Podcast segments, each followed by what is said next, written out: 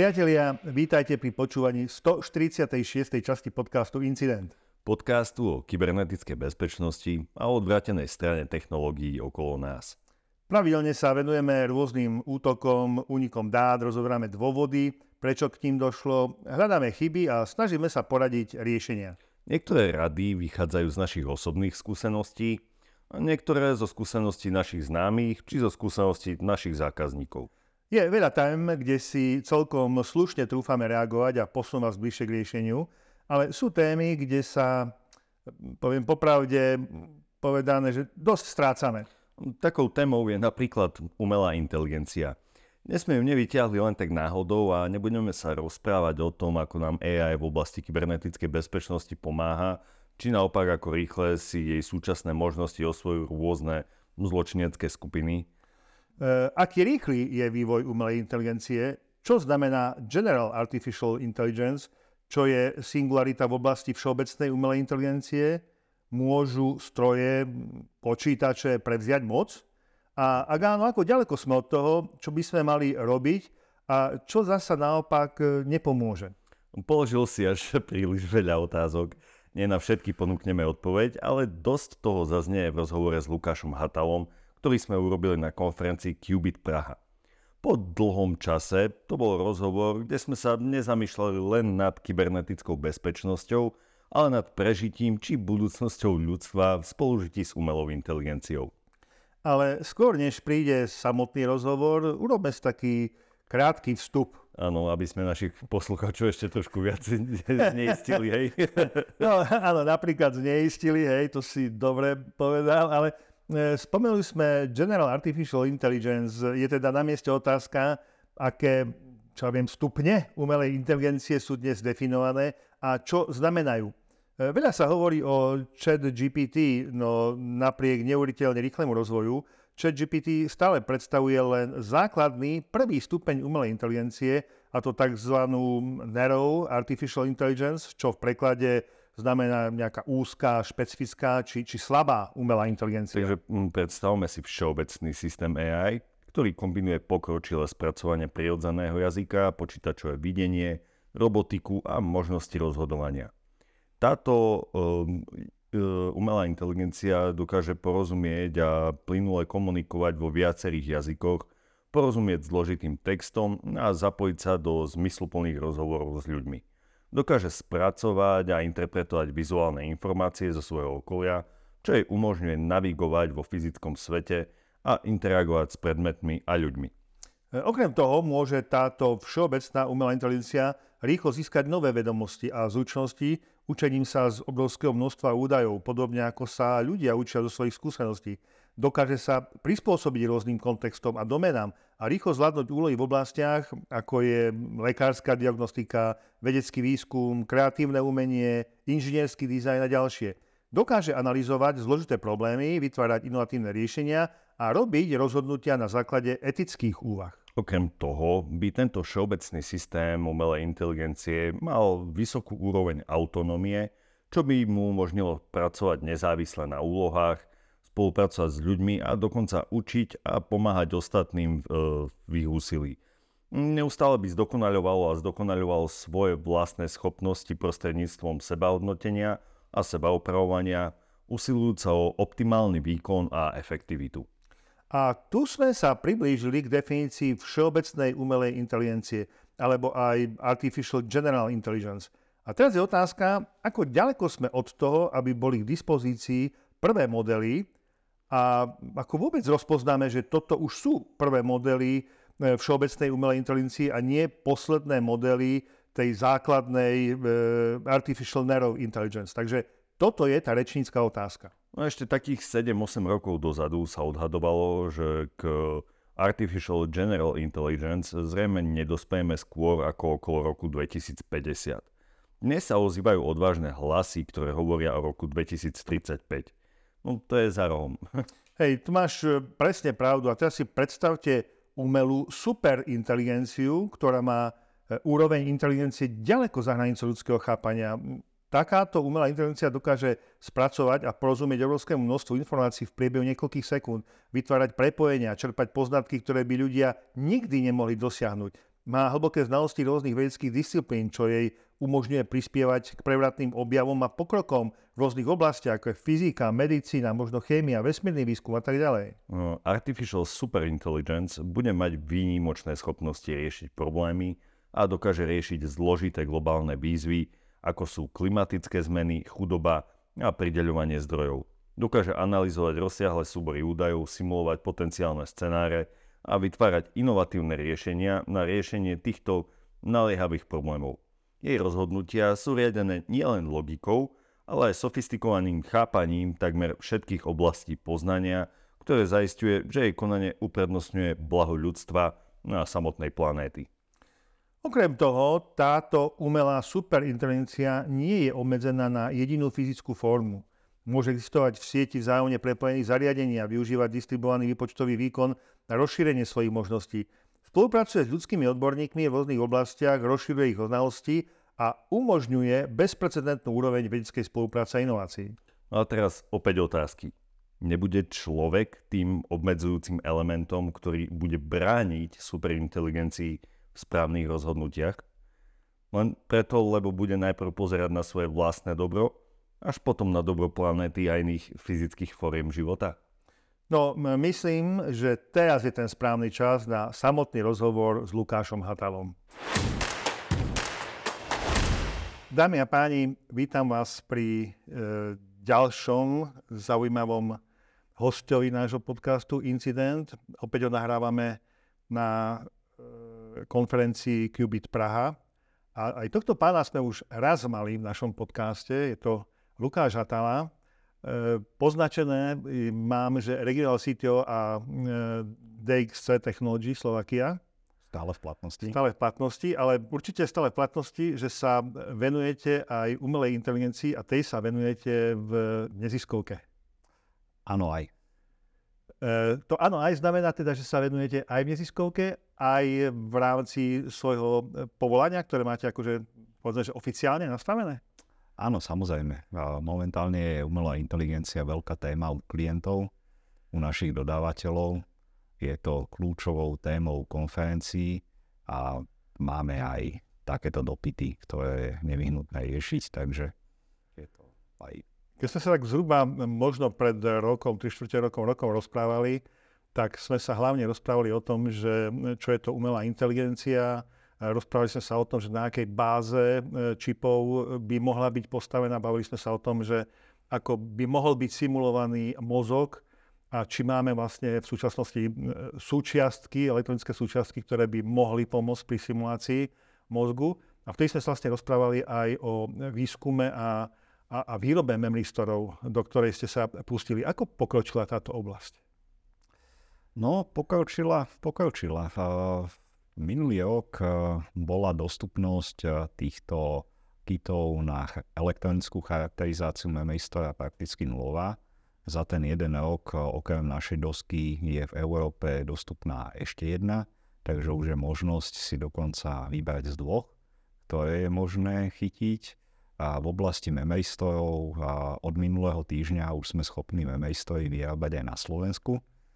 Takže aj v tom sme pokročili. A pokročilo sa veľa v oblasti materiálového výskumu, oblasti stabilizácie ionového kanála, a pokročilo sa v oblasti algoritmov.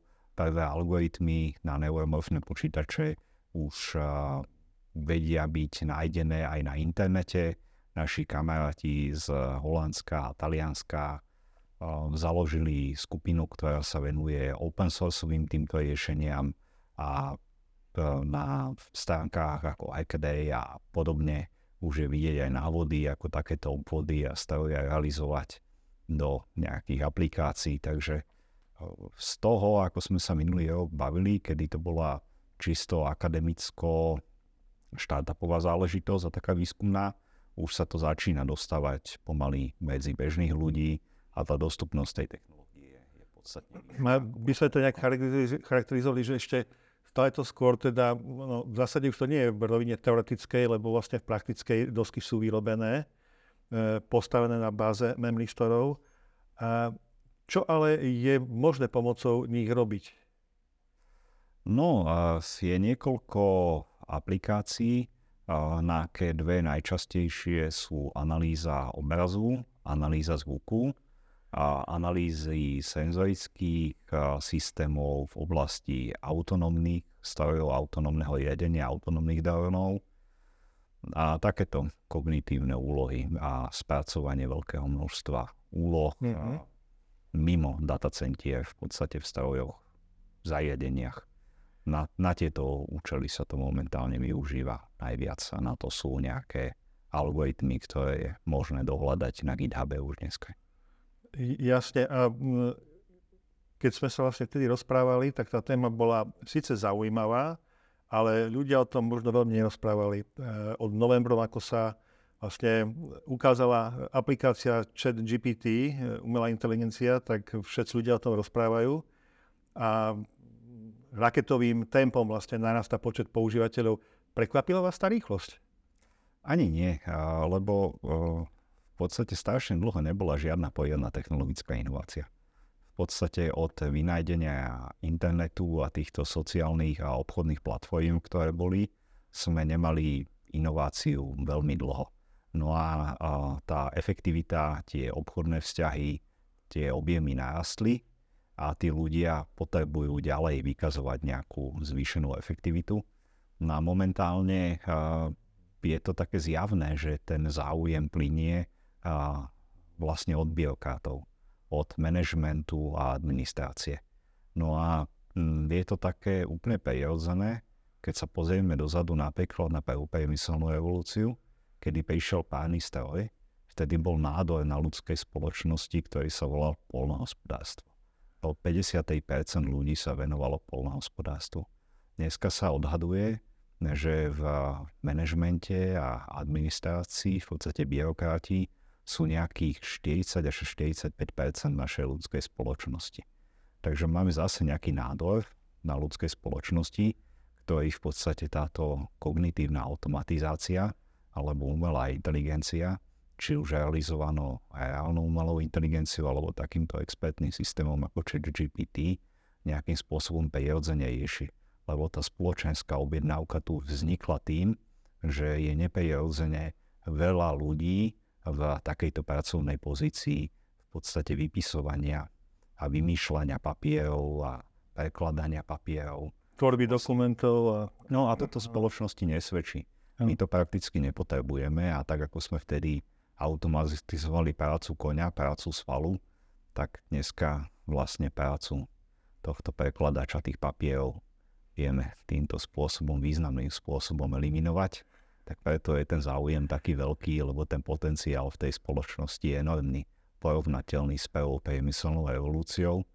No ale zatiaľ tá technológia je taká, že, že o mnoho viacej energie, ako vyživovať toho biokrata, ale už vieme, že prichádzajú aj iné metódy výpočtu týchto neurónových sietí, ktoré to pod, potiahnu podstatne nižšie a bude to aj energeticky, ekonomické tú prácu automatizovať. Zatiaľ je to len taká ochutnávka, že uh-huh. ako by to išlo. Ono je to v podstate nie je taký kognitívny systém, ono je to stále postavené na štatistické, na algoritmickom systéme a v podstate to nevykonáva tú kognitívnu funkciu. Ono ju to len tak štatisticky fejkuje. Ako by som povedal, že sa nám to javí ako niečo inteligentné ale keď tomu zadáme skutočne kognitívne náročný problém, aby nám vygeneroval kvalitný text, tak zrazu zistíme, že to začne tak až vástať ako taký kačmový kecálek. No a toto je presne to, že ono, tá hĺbka tej siete je obmedzená jednak aj dátami, aj výpočtovými výkonmi, aj množstvami tým prepojení. Možno algoritmom, parametrami algoritmov? O, áno, áno, to je iný, iný spôsob, ako toto vyjadriť, ale a, sú tam tie limity, hej, tým digitálnym počítačom a spôsobom, ako sme k tomu modelu došli.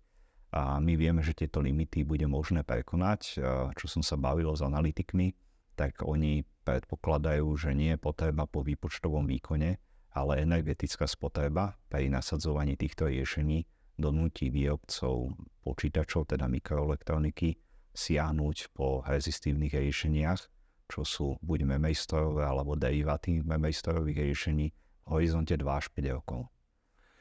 A ja by som sa ešte vrátil k tej e, téme ako pojmu umelá inteligencia, lebo hm, my tam narábame vlastne e, so slovom inteligencia, ale keď sa pozrieme na GPT a, a podobné systémy, v zásade neviem, či by som to definoval ako priamo umelá inteligencia, lebo majú určitý rozsah, ale robia len to, čo, na čo sú naprogramované. No toto je presne ten problém, o ktorom sme sa tuším bavili aj minule, že Áno. to treba vnímať ako nejaký black box, ktorý má energiu na vstupe, energiu na výstupe a na ten výpočet istý čas tej energie premení na teplo. Áno. Čím je nenavratne späť. Preto uh, spätná uh, dedukcia už nie je možná. Preto nie je indukcia a dedukcia. Ak Áno, nie sú tieto áno, dva základné princípy myslenia naplnené, nikdy to nejaká inteligencia nebude. Zatiaľ je to štatistický model, ktorý je natrénovaný na hľadaní vzorov a za tú silu toho veľkého počít, e, výpočtového výkonu a množstva tých prepojení, čo má, vie nájsť podobnosti také, ktoré by pre tú prácnosť vyhľadávania tej Mhm. podobnosti ľudskému oku unikli. Preto sa napríklad hovorí, že e, aj ten OpenAI model má potenciál 10-násobne zrýchliť vedu. Áno, má, lebo v podstate štatisticky vie vyhľadávať tieto tézy, na ktoré sa môžeme zamerať a ten človek no, tou rýchlosťou, ako to vie čítať, by k tomu nedošiel. No nie je to žiadny zázrak, on ich nevie vymyslieť, on ich vie len hlupo vyhľadať, že aha, toto sa podobá na toto, toto to fungovalo, prečo by to nefungovalo, keď to fungovalo v chémii aj vo fyzike, hej. Aha. Poďme skúsiť toto tu, lebo tu som našiel podobný vzor e, z týchto dátových vzorov, tak je tam nejaký predpoklad, že by tam niečo mohlo byť. Takže my nám tu dáva takéto návody a tieto návody sú veľmi cenné na to, aby boli ďalej domyslené človekom. Čo sa týka skutočného myslenia, tak tam je tento energetický problém, že my potrebujeme nie prijímať veľkú masu informácií a z nej hľadať vzory, ktoré potom vieme aplikovať na inú veľkú masu informácií, ale my z reálne, z reálne malej vzorky informácií musíme byť schopní vyvinúť si ten model sami. Takže my potrebujeme mať nejaký základný, jednoduchý model, kde na základe skúseností vieme tie informácie na tú vedomosť, na tú štruktúru toho systému nejako dynamicky a, stransformovať. No a to je, toto je ten rozdiel napríklad. Viete, prečo sú ľudia inteligentnejší ako zvieratá? Ako cicavce iné? No, Lebo máme jedký mozog. A to je strašná výhoda. Lebo tým, že my máme tie neuróny v tom mozgu tak na jedko, tak nám stačí málo energie na to, aby sme urobili nové prepojenie. Aby sme zmenili štruktúru nášho mozgu. Tým sa my vieme veľmi rýchlo učiť. Tým my vieme myslieť. Ostatné cicavce majú husté mozgy. Kým tú hustú hmotu pretransformujú, na to potrebujú o mnoho viacej energie. Preto sa učia a rozmýšľajú o mnoho pomalšie. to je e, úžasný poznatok. Ja som sa to napríklad na biológii vôbec neučil a, a neviem, či sa to vôbec na biológii vyučuje. Je to relatívne nový poznatok, zamýšľali sa nad tým, ja neviem, možno rok dozadu a na, tuším na ETH Zurichu, kde a, sa snažili zistiť, prečo je človek inteligentný. Tak zobrali aj rôzne mozgy cicavcov a analyzovali štruktúru mozgu. A zistili, že čím väčší, tým lepší. Tým sa lepšie učí. A prečo sa lepšie učí? No preto, lebo mu stačí menej energie na to, aby sa prispôsobil novým podmienkam.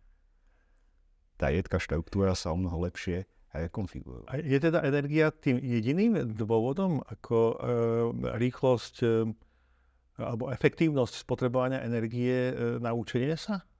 No v prvom rade je dôležité tú efe- e, energiu vynakladať efektívne. Áno. A v druhom rade taký ten bežný tranzistorový čip má miliardy tranzistorov. My sme majstormi, to, čo s tými miliardami tranzistorov vieme robiť, vieme robiť s desiatkami majstorov.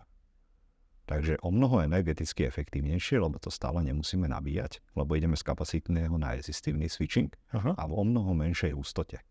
Takže tú paralelu medzi dnešnou umelou inteligenciou a tou budúcou umelou inteligenciou postavených na týchto členoch vieme prirovnať k tomu, že my sme teraz urobili takého nejakého cicavca s veľmi hustým mozgom, s veľmi veľa týmito tranzistormi, ktorý horko ťažko odpovedá ako taký seriózne podnapitý človek idúci s krčmi s dosť obmedzenými informáciami.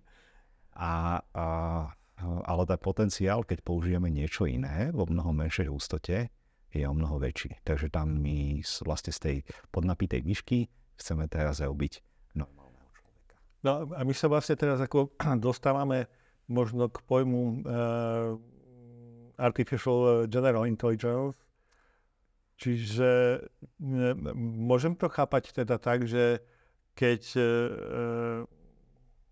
tá umelá inteligencia získa schopnosť efektívne využívať energiu a sama si brať podnety a doplňať tieto podnety, to znamená začať sa správať, povedzme, ako človek, tak toto bude tá vyššia úroveň inteligencie? Podľa mňa je toto zle položená otázka, ak smiem byť taký drzý. A opýtal by som sa inak. Čo by sa stalo, keby dneska za pol hodinu pristali mimozemšťania na Zemi? Tak by nemali zelenú farbu? Tu nejde o to, akú majú farbu, aký sú... Veľmi som rozmýšľal, že ako na to odpovedať, lebo e, nie je to otázka, ktorá by človeka prekvapila. V zásade e, mnoho z nás už len tak očakáva, že kedy pristanú. Nie či, ale kedy. Aj keď sa hovorí o tom, že sú to vzdialené svety a neviem čo, ale, ale je človek v takom možno skôr očakávaní, že neviem, či by, ja osobne, či by som bol veľmi prekvapený. Možno ani veľmi nie.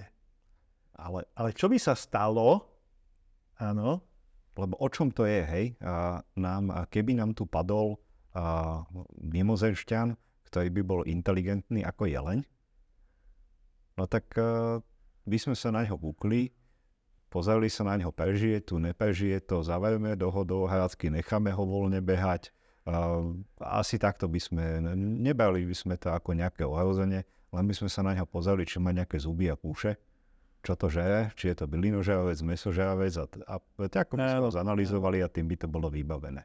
No ale keď nedojde ako jeleň, ale dojde inteligentnejšie ako človek, že nás bude schopný inteligenčne prekonať, tak to je teprve to, čoho sa obávame. Že dojde niekto, kto bude rozumnejší ako my a že my pre ňo budeme ten jeleň, ktorého bude skúmať a že sa na nás bude pozerať, či sú to bylinožravci, mesožravci, či ich zavejeme do nejakej ohradky alebo necháme ich tu tak na voľno behať, lebo čo s týmito zvieratkami, hej? A toto je tá analogia, že príchod umelej inteligencie je v podstate ako keď mimozemšťania pristanú na Zemi. Ono je to energeticky a technicky inteligentnejšie ako ľudská bytosť. Ten energetický potenciál tej mikroelektroniky je 20-násobne v prospech tej elektroniky, ako v prospech biologického mozgu. Tie možnosti škálovania sú dané veľkosťou našej hlavy a nejakou chémiou a možnosti chladiť. Tá mikroelektronika ju nemá, lebo ak má byť tá doska taká veľká ako tento stôl, tak bude veľká ako tento stôl. Ja, ako miestnosť bude ako miestnosť. No, tak sa, tak sa fúkne klimatizáciou, na ňu studený vzduch a bude chladená. Nemá tieto obmedzenia ako my. No a toto si treba uvedomiť, že táto AGI je v podstate ako mimozemšťa na Zemi. Je to niečo, čo technicky vie prekonať naše kognitívne schopnosti. A, a tá veľká paradigma je o tom, že my dneska píšeme aj algoritmy, ktoré sú algoritmické, ktoré sú postavené na štatistike a na dátach, ale tieto, tieto nové AGI stroje nepotrebujú a, tento algoritmus. Oni v, si sami vedia vytvoriť tú neurónovú sieť, presne takisto ako náš jedký mozog. My ju len potrebujeme nastaviť tak, aby tam tie uh, prepojenia bolo možné tvoriť, uh-huh. urobiť ich dostatočne jedké, urobiť ich dostatočne energeticky efektívne. Zatiaľ je to relatívne v zárodku, ale ten potenciál je zhruba taký, ako keď pristanú mimožemšťania na Zemi. Energeticky je to efektívnejšie ako my, škáluje to ďalej, ako sú možnosti nášho mozgu. Takže je tu potenciál vytvoriť niečo inteligentnejšie ako človek. Prakticky mimozemšťana, ktorého si tu urobíme my. Som chcel práve spýtať, že e, ľudstvo si to uvedomuje, alebo ako by som to formuloval, lebo na jednej strane je to taký, taký e, lákavý, taký pocit e, mravenčenia, že poďme do toho, lebo máme tu schopnosť e, vytvoriť niečo múdrejšie, ako sme my. Ja som chcel totiž poznamenať na tú poznámku jednu, že ľudstvo je na to zvyknuté, veď obyčajne množstvo bečkových manažerov si vyberá ku sebe cečkových ľudí, aby neboli ohrození. Takže, takže to, že sa bojíme niekoho múdrejšieho, to je tak trocha v nás, aby nás nepreskočil. Ale na druhej strane vytvárame vlastne nový typ inteligencie, ktorá bude mať vlastne tie kognitívne vlastnosti, hej, čiže bude schopná rozpoznávať v nemi podnety sama a, učiť sa. Budú jej vznikať vlastne nové a nové spojenia. Bude sa nejak riadiť nejakým algoritmom, alebo si bude aj sama vytvárať algoritmus, že na čo je schopná, čo je lepšie ide? No.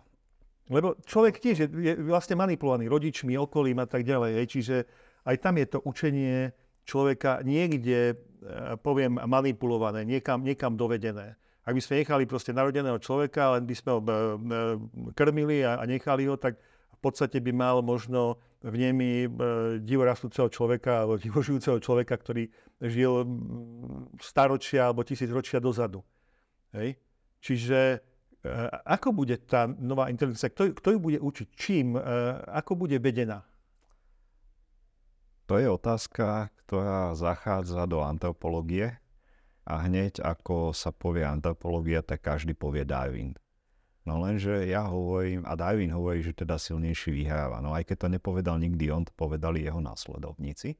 A povedali teraz dokonca, e, myslím, že hospodárske noviny, e, neviem či včera, alebo predvčerom, dokonca na LinkedIn sa objavilo, bol taký článoček a tam jedna z vied je, že do konca e, storočia nás umelá inteligencia predbehne a vytvorí svoj vlastný svet. No, toto je to, čo som chcel povedať, že veľmi dôležité je nezamýšľať sa nad Darwinom, ale nad Karpotkinom. Karpotkin si túto otázku o spoločenstvách, o tom, ako inteligentnejšie a menej inteligentné tvory existujú spolu, kladol a jej otázku, odpovede na tieto otázky našiel v perióde na Simiej kde sledoval rôzne spoločenstva mravcov, myší, veveričiek, jeleňov, divých prasiat a podobne a sledoval, ako sa vzťahy v jednotlivých týchto skupinách a medzi týmito spoločenstvami menia vzhľadom na externé faktory, či externé sucho, požiar a toto. A on zistil, že keď dojde k externým podmienkam, tak aj druhy, ktoré si normálne v prírode konkurujú a požiarajú sa, začnú spolu spolupracovať za účelom vlastného prežitia. Potom toto ďalej skúmal v histórii, nielen na zvieratách, ale aj na ľuďoch, mm-hmm. na základe nejakých dôkazov, ktoré sme mali. Ešte predtým, než sme mali štáty a podobne, tak analyzoval starovek, stredovek, novovek, až po vznik štátov. No a zistil, že je úplne prirodzené, že ľudia si vedia vyrobiť nejakú štruktúru, v ktorej vedia fungovať a ona je v podstate postavená na pozitívnej motivácii jednotlivca, že musí byť to pre jednotlivca dobré, aby bol v tom spoločenstve. A potom a na nejakej ochote toho, toho spoločenstva akceptovať toho jednotlivca, ako mm-hmm. tohto jednotlivca. A to sú dva základné parametre týchto ekosystémov, ktoré fungujú aj medzi ľuďmi a umelou inteligenciou. Musí to byť dobré pre tú umelú inteligenciu a musí to byť dobré pre väčší celok. Umelá inteligencia, ako teda tá budúca, ako niečo inteligentnejšie ako my, bude s nami vytvárať ekosystém. A čokoľvek, čo bude tomu ekosystému škodiť, na úrovni jednotlivca alebo na úrovni bunky, bude z toho vytlačené von. No a momentálne my vnímame umelú inteligenciu ako niečo počítačové. Lenže umelá inteligencia, teda neumelá inteligencia, ale inteligencia ako taká, je v ľuďoch. Sme zistili, že v živočíchoch do istej miery obmedzená nejakými mm-hmm.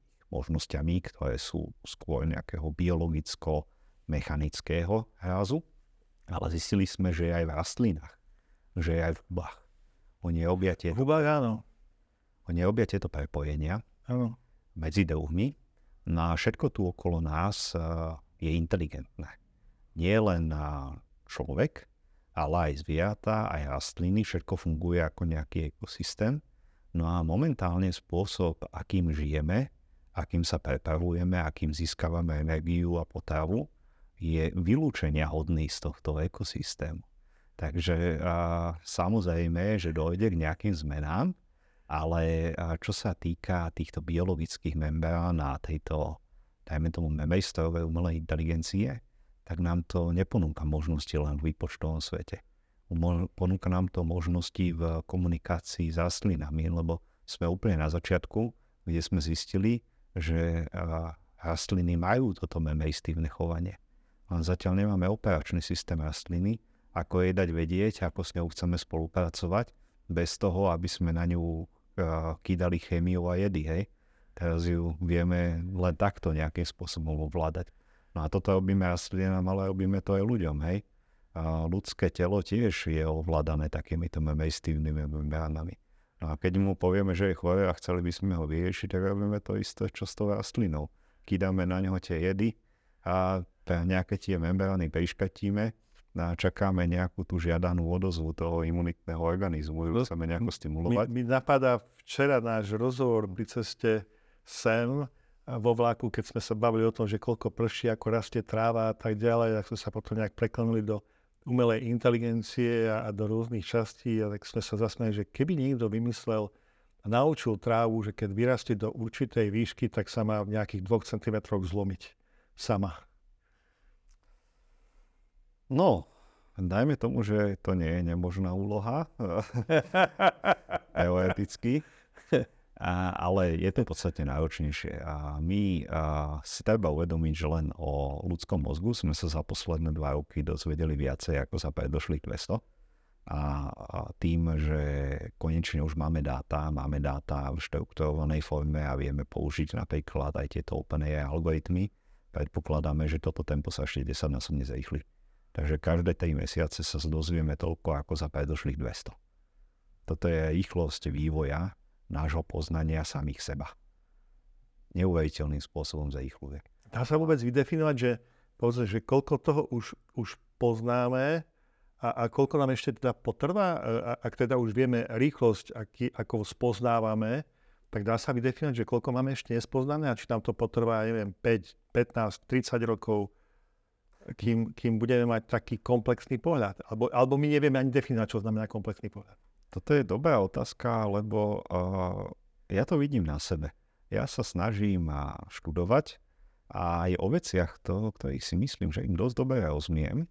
Keď si poviem, že ešte si niečo doštudujem, tak zistím, že im nerozumiem, že ja poznávam len to neznámo, na ktoré v svojom ľudskom živote nemám čas ho dostatočne dobre spoznať a ja si myslím, že čím hlbšie do veci pôjdeme, tým viacej budeme mať toho známeho neznáma.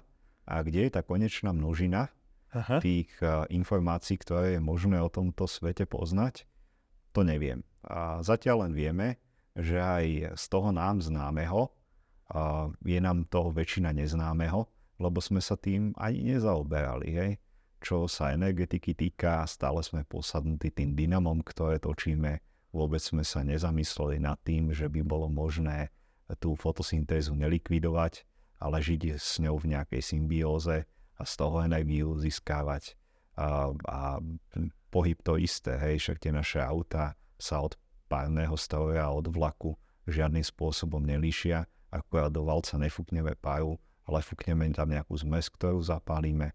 Stále je to taký relatívne primitívny mechanický stroj, a neozmýšľali sme nad tým, ako sa nejakým spôsobom inak a premiesňovať. Veľmi málo sme sa vlastne venovali výskumu gravitácie, veľmi málo sme sa venovali výskume času.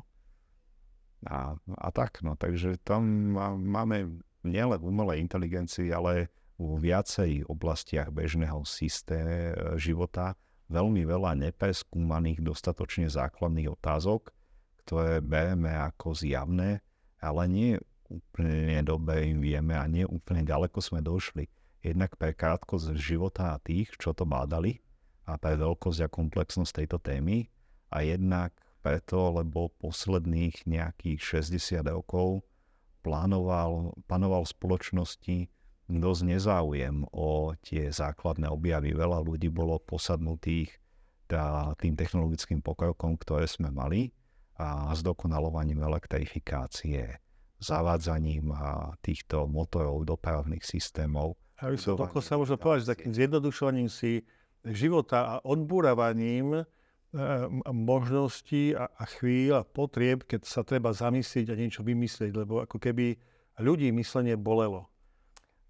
Áno, myslenie boli, to je známy fakt, ale uh, skôr toto ide, že my sme z tej obrovskej palety tých vedomostí, ktorá nám bola pred nejakými 70-80 rokmi k dispozícii, ano. zobrali len pár z nich, ktoré sme vylepšovali a dotiahli sme ich medzi ľudí.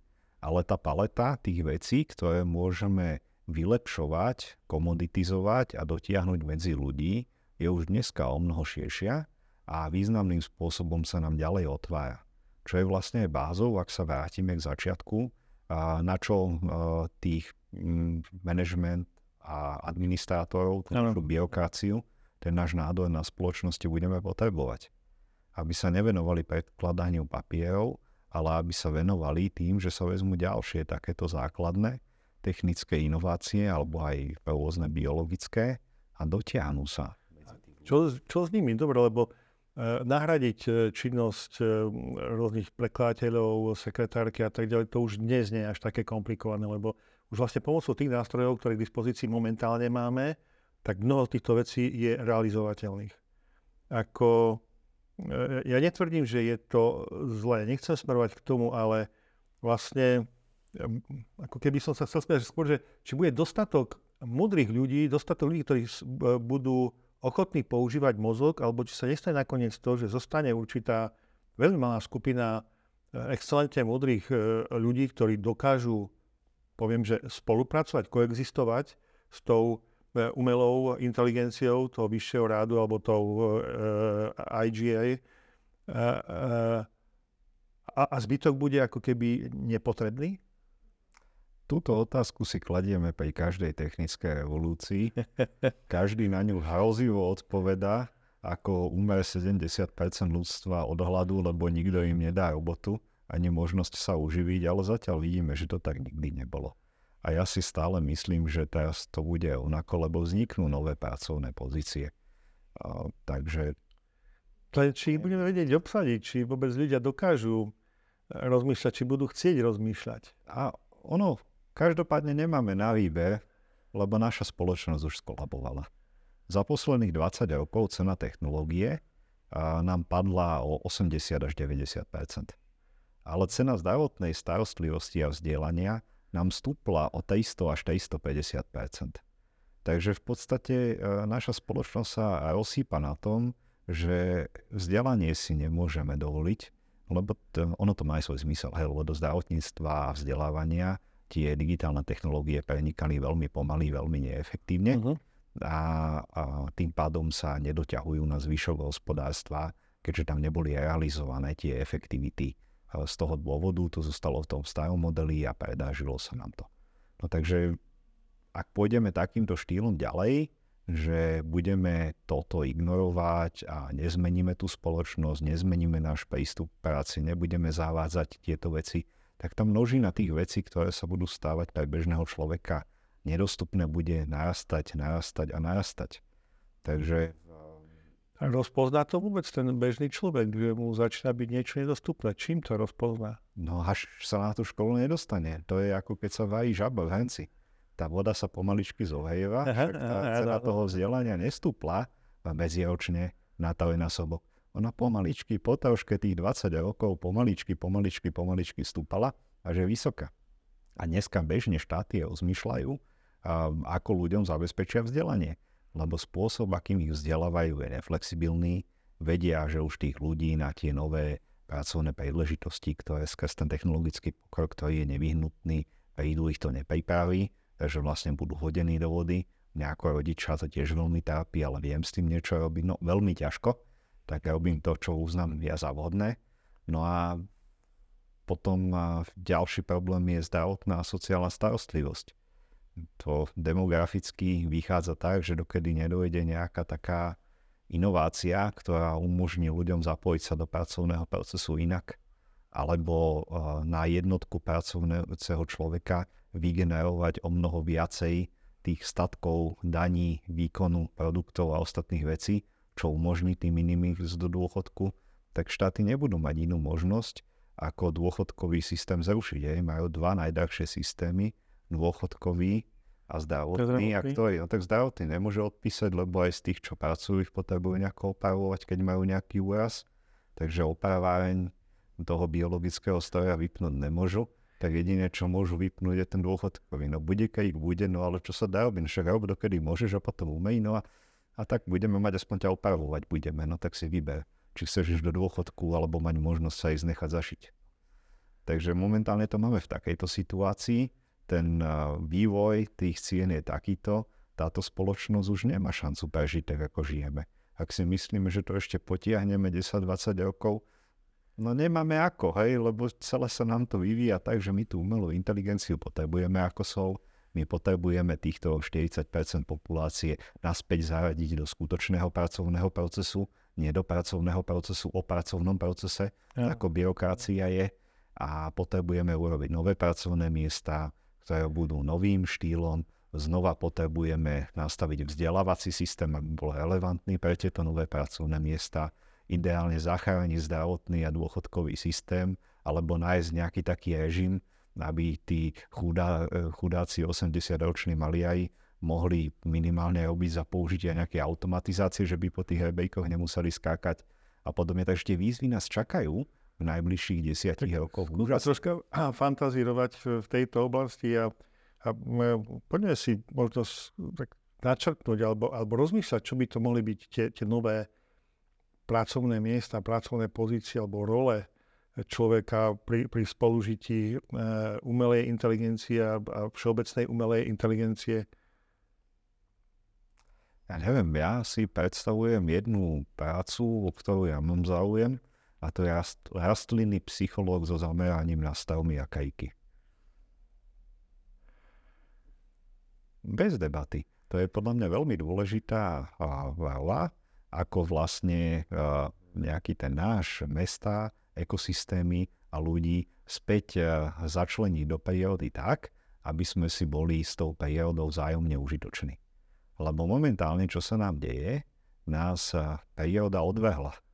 Lebo my sme v podstate škodiaci element. Ano. Tým, ako sme začali žiť. To, toto už zaznelo. Ja som sa tak akože e, na tvári som mal určite úsmev, keď ste to povedali, ale ja som si to dokonca vedel živo predstaviť, pretože áno, vieme, že rastliny komunikujú. To je potvrdené, to vieme.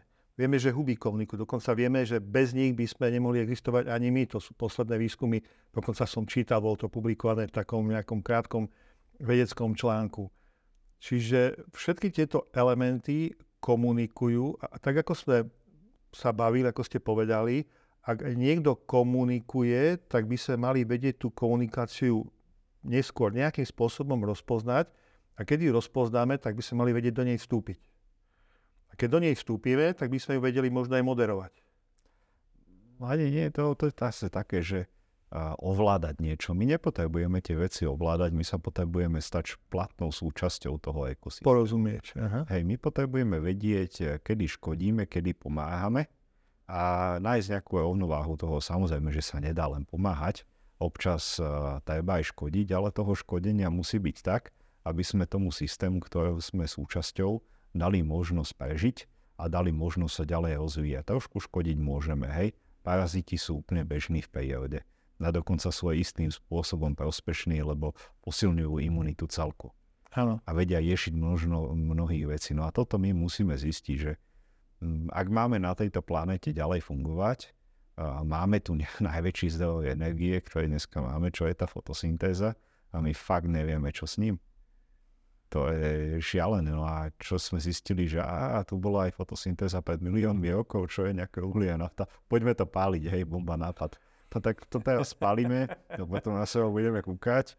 No, ale už nemáme tie dlhé uhlovodíky, možno to nebol úplne až tak najlepší nápad, a, a šovčuleky. No uh-huh. takže e, ono, to čo robíme, keď by sa došiel ten mimozemšťan alebo niečo inteligentnejšie a my a kúklo sa to na nás, no tak to je asi ako keby niekto choval na farme prasatá a mal na celú zimu jeden kamión kukurice, no a nárovno by im to na kopu vysypal do toho chlievika. A oni by to za mesiac zožali a do konca zimy by skapali. No tak to sme presne my, hej Že v podstate... Krásny príklad, toto ináč, ako spotreby zemských, zemských zdrojov. Krásny príklad. Tak ja by som sa vôbec nečudoval tomu, keby nás tá umelá inteligencia v záujme nášho dobra nejakým spôsobom ovládla a povedala, že ja vám tú kukulicu radšej vezmem a budem vám dávať tak, aby ste prežili, lebo vidím, že ste dostatočne hlúpi na to, aby ste pokapali od hladu, hej. Takže netreba tú umelú inteligenciu vnímať ako nejaké zlo, ale možno to vnímať aj nejako ako doplnok nejaké naše bežnej inteligencie, lebo zjavne vidíme, že ľudstvo tak trošku zlíhávame, to dá každému trošku rozum, keď sa povie, že odkedy žijeme na dlh v tom roku. No však my žijeme viacej na dlh ako na to, čo máme. Akože toto asi takto nejde, však to dá každému človeku so sedliackým rozumom vedieť a keď tie nie je moc známe dáta o tom, ako sa nám zdravotníctvo vzdialuje spoločnosti vzdelanie, vzdialuje spoločnosti. Aj to, čo sa nám vzdialuje, aj keď sa nám to ťažko platí, ešte aj tak je nám to na figu. Takže hm. No, e, keď, keď sme boli pri obede, tak tam dokonca e, padla taká, taká zaujímavá myšlienka od vás, že či my vôbec vieme, ako máme používať mozog. No nevieme, podľa mňa. Lebo ten potenciál toho mozgu je o mnoho vyšší a my si ho na základe nejakých repetitívnych skúseností a ignor- zámerného ignorovania niektorých vnemov dávame do štruktúry, ktorá je úzká a hlboká. Úzká a hlboká štruktúra, a tým ako my asociatívne hľadáme informácie, vyžaduje obrovské množstvo energie, aby sme sa k nejakej myšlienke alebo spomienke dostali. My potrebujeme chodiť po svete s otvorenými očami, vnímať a vedome si v mozgu tvoriť veľmi širokú a plítku a schému informácií, mm. aby sme informácie veľmi rýchlo vedeli dohľadávať a veľmi dobre kombinovať. No a táto vec, akože štrukturovať svoje spomienky a myšlienky inak, sa magicky nazýva kritické myslenie. Hej? Aby sme vedeli vyhodnocovať veci voči nejakým iným veciam a mystifikuje sa to a všetci hovoria na škole, jak to... Voči iným vzorom? No ale ja robia presný opak, hej, však ja to vidím, ja mám deti v škole, učiteľka ich do džube, hneď ako začnú mysleť. Že, ale takto to tá učebnica nemyslela. Ty si to logicky síce urobil správne, ale očakávaná odpoveď je táto. Bum, zase je zúžený. Aha, Ten spôsob áno, áno. a tá energetika toho mozgu ide niekam. A sme vôbec schopní uh, zvýšiť uh, kapacitu používania svojho mozgu? Kapacitu, čo sa týka, tam je to obmedzené. Hej, nám v tom mozgu iskají a ono to robí teplo a tá hlava vie niečo uchladiť, ale vieme sa dostať k tej myšlienke a k tej spomienke na menej zaiskajne. Lebo to ma navádza potom na otázku, že my vlastne e, tú umelú inteligenciu e, musíme mať ako nutnosť. Pretože my keď sa chceme pohnúť ďalej v rýchlosti rozmýšľania, v rýchlosti E, pozorovania, hodnotenia, vymýšľania a tak ďalej a nie sme schopní vlastne už svojim mozgom kapacitne dosiahnuť vyššie úrovne, tak musíme mať niečo, čo si k mozgu pripojíme. My sme schopní dosiahnuť o mnoho väčšej kapacitnej úrovne mozgu. Otázka je, či sme ochotní to spraviť. Tá ochota je o mnoho nižšia ako tá schopnosť. Schopní sme, len ochotní moc nie sme. Rozmýšľanie skutočne bolí. Je to metabolicky náročný proces. To je ako šport. Spali to rovnako veľa cukru. A ľudia to nie sú ochotní robiť. A mohli by sme ich možno motivovať, že e, takto môžu mať viac chuť na sladké. Nemusia sa bať, že by pribrali. Ľudí rozmýšľať, tak im to mozog spáli. ono, uh, toto je možné. Ako motivovať ľudia, aby sa učili? Ono, a, dobre, môže paliť cukor, ale a, taký ten cukor, že si dáme za kúsok a takto ten rýchly cukor, on je taký nestabilný, on tak dosť kolíše. Uh-huh. A tak mám takú metabolickú špičku, aj mozgovú špičku, ale potom ho spálim, nemám a je zle. O mnoho lepšie na dlhodobé myslenie, aby bol stabilný prísun cukru, je spalovanie tukov. Aha. Tam sa ten cukor uvoľňuje postupne, stabilnejšie, kontinuálnejšie a dochádza by som povedal, k takej dlhodobejšieho, kontinuálnejšiemu uvoľňovaniu energie potrebnej na myslenie. E, vy ste ešte povedali, že e, my by sme v podstate aj vedeli možno e, zvýšiť kapacitu mozgu alebo zlepšiť rozmýšľanie, že vedieť by sme vedeli, ale že či chceme.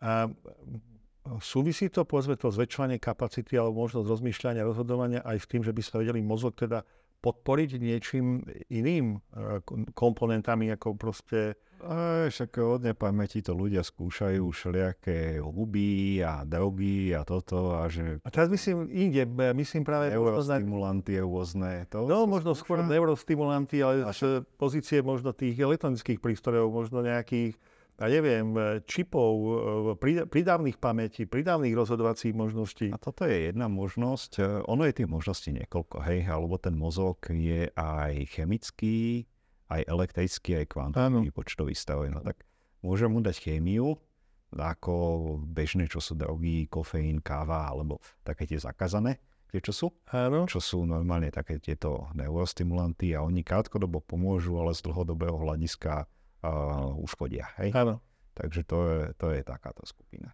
Čiže chemické veľmi nie. Čo ja viem, či nie, či áno, tie názory sa líšia. Ja tomu toľko nerozumiem, že by som vedel povedať, či nie, či áno. Mhm. Ale tak dá sa aj bez toho, hej? tak by som ja povedal. No a potom sú, je teda to elektronické, hej, tam sú rôzne tie neuroprostetické implantáty, ano. kde už máme aj dobré, aj zlé skúsenosti ale ten mozog potom reálne zmení tú štruktúru a čo potom, keď sa to porúcha a takto, aj keď je tá možnosť pripojiť sa elektronicky na mozog, tak aby s tým ten mozog vedel nejakým spôsobom spolupracovať. Teraz sa s tým riešia také choroby ako epilepsia a podobne, ale skúša sa... Možno Parkinson? Parkinson som si úplne neistý, ale o, epi- o epilepsii viem. Uh-huh. A potom a sú ešte potom komunikačné interfejsy, ktoré slúžia na výmenu mm-hmm. informácií medzi mozgmi a strojami. Je veľa startupov teraz, čo aj bezkontaktné robia. OpenBCI je taký, taký jeden z tých najznámejších a najdostupnejších, ktorý má aj celkom dobré výsledky. No to máme teda chemické, elektrické a potom o tom kvantomu vieme extrémne málo. Takže hm. je možnosť aj na mozog všeličo pripájať, je možné mozog aj všelijak chemicky stimulovať, rozširovať ho, ale my sme ešte nevyčerpali takú tú úplne biologicky normálnu možnosť, čo nás učil Komensky. Hej? Štúdium, áno. No, štúdium ako memorovať sa, to mozgu škodí. Ale štúdium typu poznávať, áno. hľadať a bádať, áno. to mozgu prospieva. No a čo my momentálne robíme, my likvidujeme ľudí v našom školskom systéme, lebo tie učebnice, aj keď možno veľmi veľa z nich je písaných s dobrým úmyslom, aby tí ľudia, tí mladí ľudia poznávali tú látku a oboznamovali sa s tým. Ten výkon toho štúdia je momentálne vedený ľuďmi, ktorí bazírujú na tom memorovacom princípe. A či už je to dané nejakou hodinovou dotáciou, ktorú na to majú. Či už je to dané počtom tých študentov, ktoré v tých triede majú, že nemôžu inak. Ak máte ja študentov, ja, učiteľka, tak jednoducho nemá čas na to. Ja ich eh, neodsudzujem. Ano. Ja viem, že asi sa to inak nedá, lebo však prečo by to na schvále robili zle? Oni pravdepodobne sú poddimenzovaní a nemôžu inak. No tak eh, dobre, robia aspoň to, čo vedia. No ale toto je tá príležitosť, že my extrémne potrebujeme investovať do vzdelávania, aby sa už v mladom veku, tak ako nám to ten Komenský hovoril, tí ľudia učili poznávať, učili sa bádať. Bádali a rozmýšľali a hľadali prepojenia a týmto spôsobom sa učili. A tam vtedy vzniká tá správna štruktúra toho mozgu, uh-huh. ktorá absolútne nebude vadiť, že tu bude nejaká umelá inteligencia, lebo bude chápať, čo tá umelá inteligencia chce a prirodzene sa budú vedieť nastaviť do modelu, kedy budú vedieť vstúpiť do nejakej interakcie Takže tá umelá inteligencia bude užitočná im, oni budú užitoční jej. No a toto je ten Presne, spôsob. k tomu smerovala vlastne cieľenie, tá, tá komunikácia, tá moja posledná záverečná otázka vlastne práve smerovala k tomu, že či uh, nie, nie že jednoduchšie, či nie je logickejšie práve pracovať na človeku, na zlepšovaní jeho kognitívnych vlastností, jeho mozgu, poznávania, aby bol vlastne pripravený na to, že on sám si technicky vyrába pomôcku, ktorá mu tie jeho zlepšované možnosti ešte zlepší.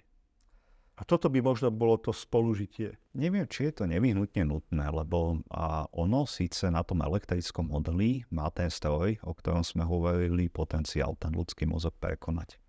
Ale tá výhoda ľudského mozgu je v tej univerzálnosti.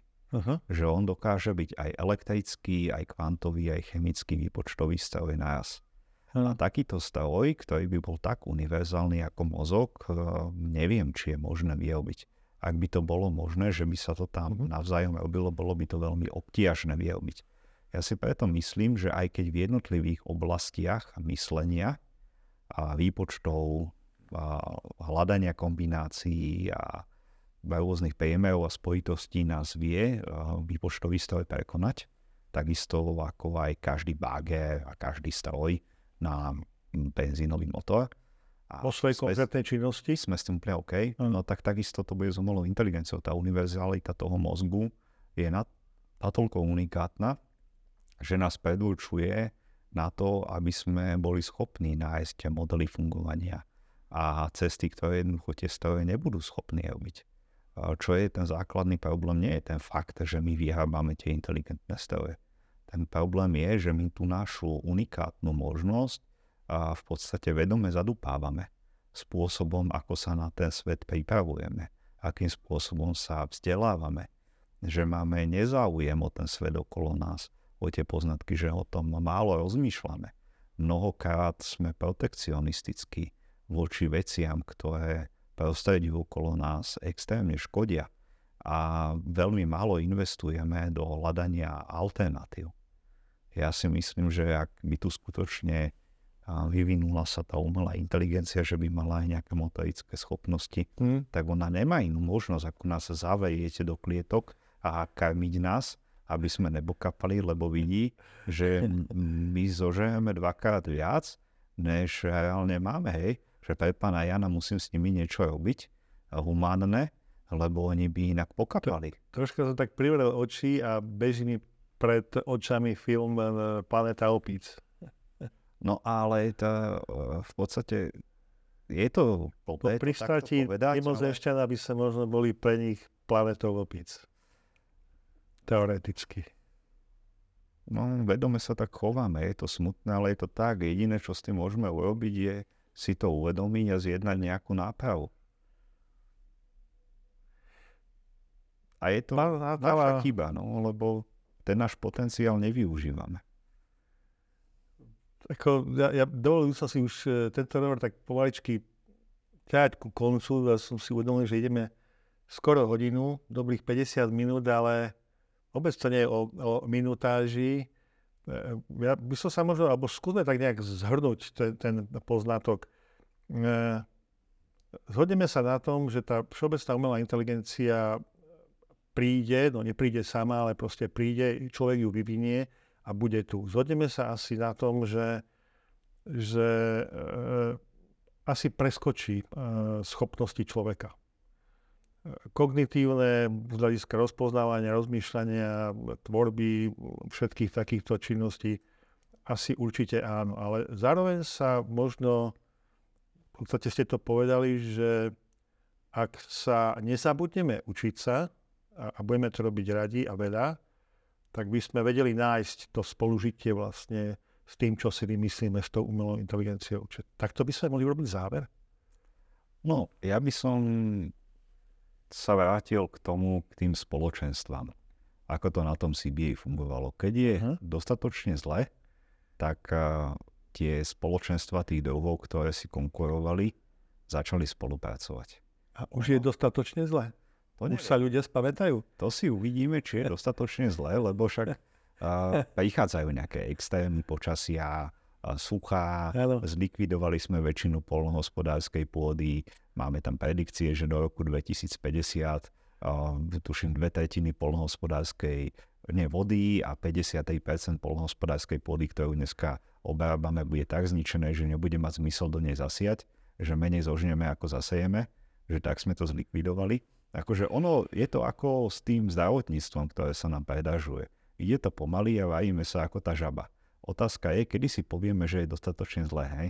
A budeme chcieť vyskočiť, ale jednoducho nezvládneme vyskočiť z toho. No vieme, že v roku 2050 už bude tak zle, že už bude viacej ako dostatočne zle. Takže medzi dnešným rokom a rokom 2050 sú tie štatistické predpoklady, že niekedy medzi tým bude dostatočne zle, hej? Keď hľadáme, že kedy bude dostatočne zle. Čo skoro, hej? To už vieme. No a o, tá umelá inteligencia je nevyhnutná, lebo nám umožňuje efektívnejšie sa správať, hej? My tu hovoríme, že niekto nás musí zavrieť a dávkovať nám tú kukojicu, aby sme nepokapali od hladu. Ono tej kukojice je dosť, hej my ju len potrebujeme efektívnejšie spracovávať. My veľmi neefektívne nakladáme s tou energiou a tá umelá inteligencia aj za hranice nejakými výpočtových možností má ten potenciál umožniť nám tú energiu využívať efektívnejšie.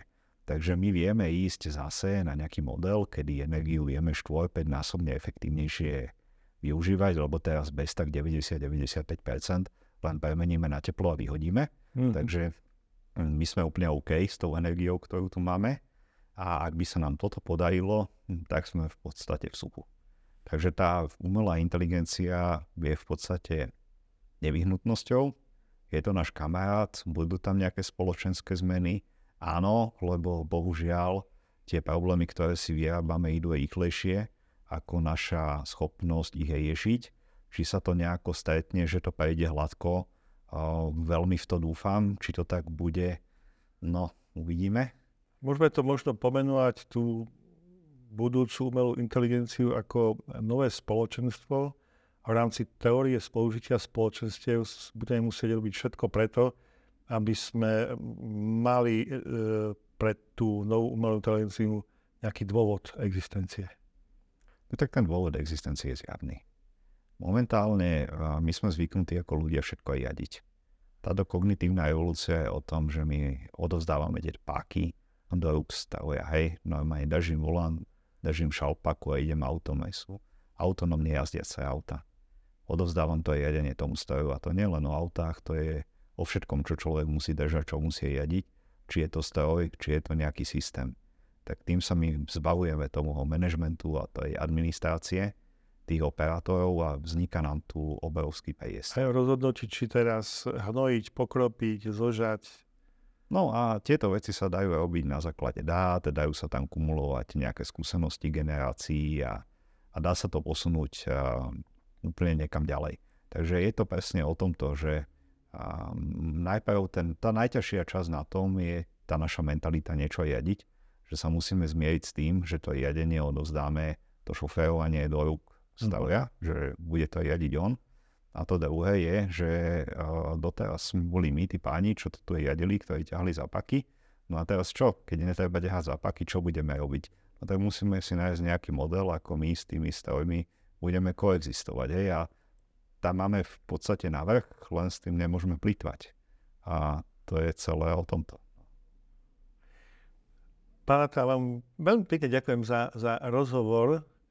Mm, myslím si, že som tak chvíľku uvažoval e, pri tom rozpetí, že sme v roku 23 a do roku 50 máme taký ten, ten čas ešte, keď sa v úzovkách rozhodne, že či by sme nemali tento podcast e, dať tam, že hviezdičku, že neprístupné pod 40 rokov, aby sme u, u, v vekovej kategórii 20-40 nevyvolali paniku. Lebo čo my tesne pred dôchodkom? Aj ty, čo si tesne pred dôchodkom na ten dôchodok, by som sa tak nespoliehal. Áno. bude. Nechcem strašiť, ale... Áno, to máte pravdu. E, vážení priatelia a poslucháči, pri mikrofóne e, som mal pána Lukáša Hatalu, e, regionálny Chief Technical Officer spoločnosti DXC Technology Slovakia, ale takisto entuziasta a výskumník v oblasti umelej inteligencie a memristorov. Ďakujem. Ďakujem veľmi pekne za pozvanie. No, možno sme vás trocha schladili v tom horúcom závere augusta. Možno sa začnete na svet pozerať trocha ináč, trochu chápavejšie. Svetu prospieva symbióza. Rastlina aj živočišná ríša to vie. Len človek sám seba vymenoval za najrozumnejšieho tvora minimálne na planete Zem – ale vôbec sa tak nespráva a je celkom možné, že v budúcnosti ho ako škodlivý a energeticky náročný element umelá inteligencia odstaví na vedajšiu kolej.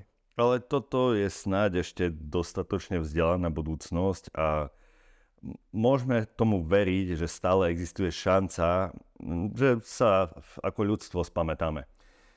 Do tej blízkej budúcnosti máme pre vás dve dôležité informácie. Tá prvá je, že sa blíži jeseň a s ňou konferencia Qubit Košice, kde celý jeden deň bude venovaný praktickým bezpečnostným informáciám pre malé a stredné podniky.